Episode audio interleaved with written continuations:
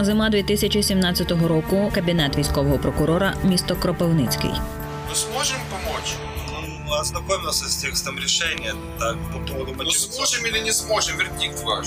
Сейчас кофе поставлю. Что это? Штука. Срок на подачу апелляции истекает вообще на следующей неделе. Мы решили этот вопрос. Про приблизно такий діалог двох прокурорів дізнаємося з матеріалів кримінального провадження. Адже для одного з них ця розмова обернеться гучною корупційною справою і тривалим судовим розглядом. З вами подкаст по справі проходили. Я його ведуча Олена Горобець, авторка Анастасія Зубова. Сьогодні ви дізнаєтесь про те, чому звичайним українським судам так важко давати раду справам топ-корупціонерів і як новоствореному антикорупційному суду таки вдається виносити вироки навіть високопоставленим фігурантам. А для порівняння розкажемо, як топ-корупцію переслідують у європейських країнах. Але спершу повернімось до нашого героя. Тоді, у 2017 році, повідомлення про затримання цілого прокурора прогреміло. Адже фігури такого масштабу рідко з'являються у змі з приставкою підозрюваний. Тож, що це була за фігура? Тут можна зробити маленьке порівняння. Коли ми йдемо Розповідає на балку, антикорупційний активіст Андрій Лаврусь. То є маленька, а є крупна риба. От прокурорів я хочу порівняти це саме із крупною рибою, тому що їхні повноваження не обмежувалися їх посадовими обов'язками. Вони могли вирішувати, можна сказати, будь-яке питання, тобто зам'яти, порішати на ту чи іншу сторону. великою рибою у 2017 році міг почуватись Олексій Варакін, друга людина в обласній прокуратурі. Його дружина працює суддею. Він досвідчений прокурор з купою професійних зв'язків і знайомств. Та здавалося б, необмеженим впливом і владою вирішувати долю будь-якого кримінального провадження чи судової справи в області. На чому ж попалась ця велика риба? Офіційно Варакіна обвинуватили в підкупі свого колеги, військового прокурора. Як вони між собою перетнулися? Адже військова і Розповідає журналістка Анастасія Зубова, яка писала про цю справу. на той час Міноборони проводило інвентаризацію всього свого майна. І виявило, що місцевий підприємець отримав в оренду пів гектари земель оборони. Тому військова прокуратура почала судитись за цю ділянку. Суд програла, але ще могла подати апеляцію. Тут варто згадати, що син цього підприємця товаришував з прокурором Варакіним. Аби військова прокуратура апеляцію не подавала, як каже слідство, Варакін приніс тисячу доларів хабара. З таким формулюванням у 2017 році справу передали до Ленінського райсуду Кропивницького, але судді масово почали відмовлятися розглядати справу прокурора. Судді заявили, що знайомі з обвинуваченим, що їхні діти разом ходять до школи, що деякі судді працювали разом із дружиною Варакіна, яка також була суддею. Унаслідок цих самовідводів справа перекочувала вже до Світловодського райсуду і пролежала там ще два роки без особливих змін. Судді звільнялися або брали відводи. Якби суди Говорить Андрій Лаврусь, який ходив на суди. е, розглядали місцеві і далі їхні справи, то можна було порівняти це із фразою, що зловили, погрались і відпустили рибу. І ми це бачили тоді, коли відвідували засідання у наших місцевих судах. То в чому ж принципова відмінність антикорупційного суду від звичайного неспеціалізованого? Про це ми запитали Михайла Жернакова, правника, співзасновника фундації Де Юре, який активно відстоював реформу судочинства і створення антикорсуду. ключове, що зумовило успіх антикорупційного суду, те, що до його відбору були долучені безпосередньо незалежні міжнародні експерти, яких е, делегували країни і міжнародні організації, які допомагають Україні боротися з корупцією. Дуже висококласні спеціалісти, які одночасно не мають тут в Україні зв'язків, чи ніхто на них не може вплинути за плечима, яких стоять дуже потужні міжнародні організації, і які мають е, величезний авторитет і взагалі інші цінності, окрім грошових. І власне так і був створений антикорупційний суд з 343 кандидатів було відібрано 38 суддів першої і другої інстанції антикорупційного суду. Жодного не пройшло е, судді, щодо якого або якої були суттєві застереження з боку громадськості. І зараз е, антикорупційний суд функціонує вже два роки. Вже більше 50 вироків ухвалив щодо суддів, прокурорів, депутатів. І насправді вже на підході декілька справ гучних в антикорупційному суді, які я думаю дуже скоро завершаться вироками. І тоді вже точно вся країна побачить, що це дійсно революційна зміна. І ключове, що тут є, це те, що ніхто не залишається недоторканим. В антикорупційному суді відводів у справі нашого фігуранта вже ніхто не брав. Покладатись на власні зв'язки і впливових друзів не доводилось.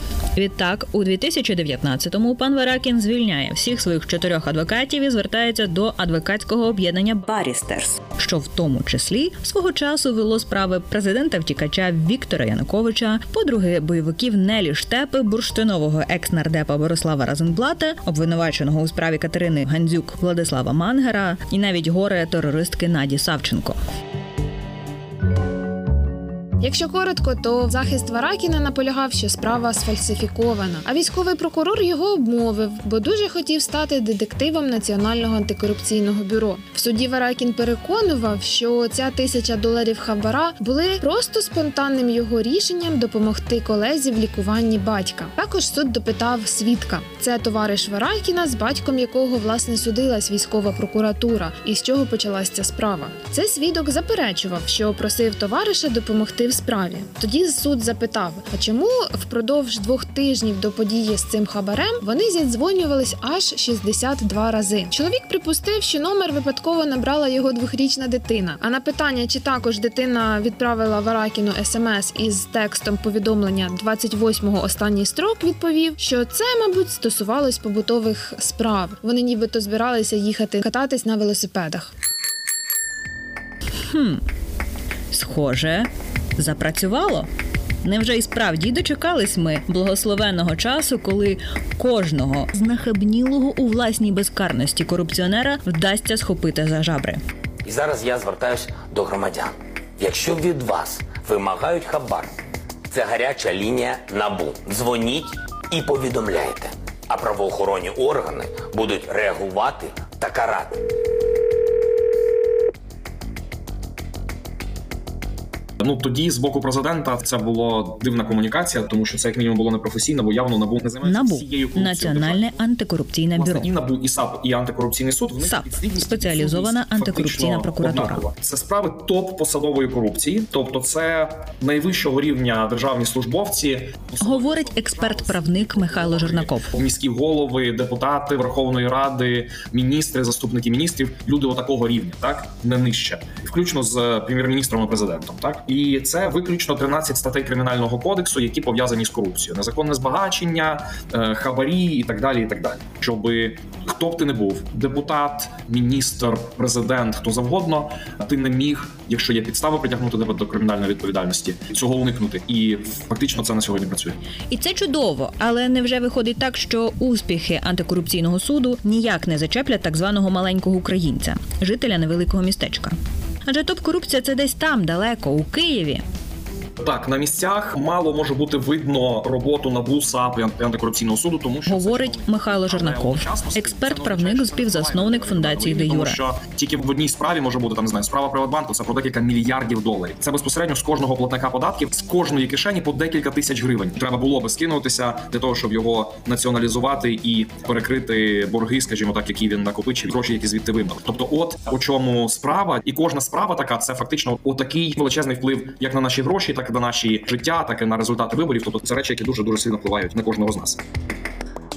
Після трьох років затягування і жонглювання справою експрокурора Варакіна у судах знадобилося ще два роки, щоб домогтись вироку в антикорупційному суді. І як для справи про топ-корупцію, це навіть дуже швидко. Ми були на одній панельній дискусії. Згадує Михайло Жернаков, експерт-правник. з колишньою генпрокуроркою Естонії Лавлі Перлінг. Вона, до речі, зараз є однією з е, членкинь власне етичної ради, яка має очищувати Вищу раду правосуддя. І вона сказала, що її перша гучна справа як генпрокурорки вона тривала сім років. От е, тому це абсолютно нормальна історія. Ну уявіть, одна справа хабар судді, та все очевидно. Тому власне зараз переважна більшість е, вироків в антикорсуді це щодо суддів, прокурорів, от подібні такі речі, які не треба довго доводити. Інша справа, вибачте, коли ми говоримо про олігархів, партійних спонсорів, оцю велику рибу. Так це транснаціональні якісь корпорації, це офшори, в яких все багато дуже сильно закопано, заховано, структури власності, коли одна компанія володіє іншим підставні особи, і це все потрібно довести. Це все потрібно відслідкувати. Скрізь потрібно надіслати запити, отримати з інших держав.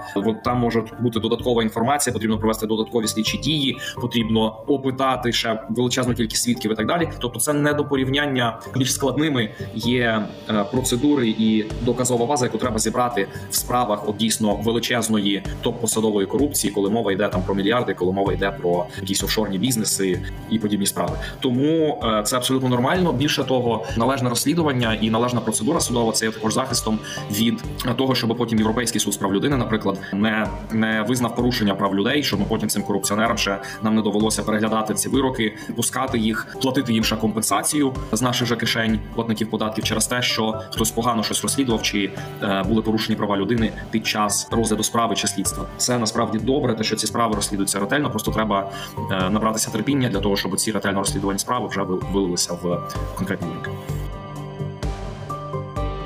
Схоже, навіть з найчеснішими і найпринциповішими борцями з корупцією на блискавичні посадки, чого так прагне українське суспільство, навряд чи можна розраховувати.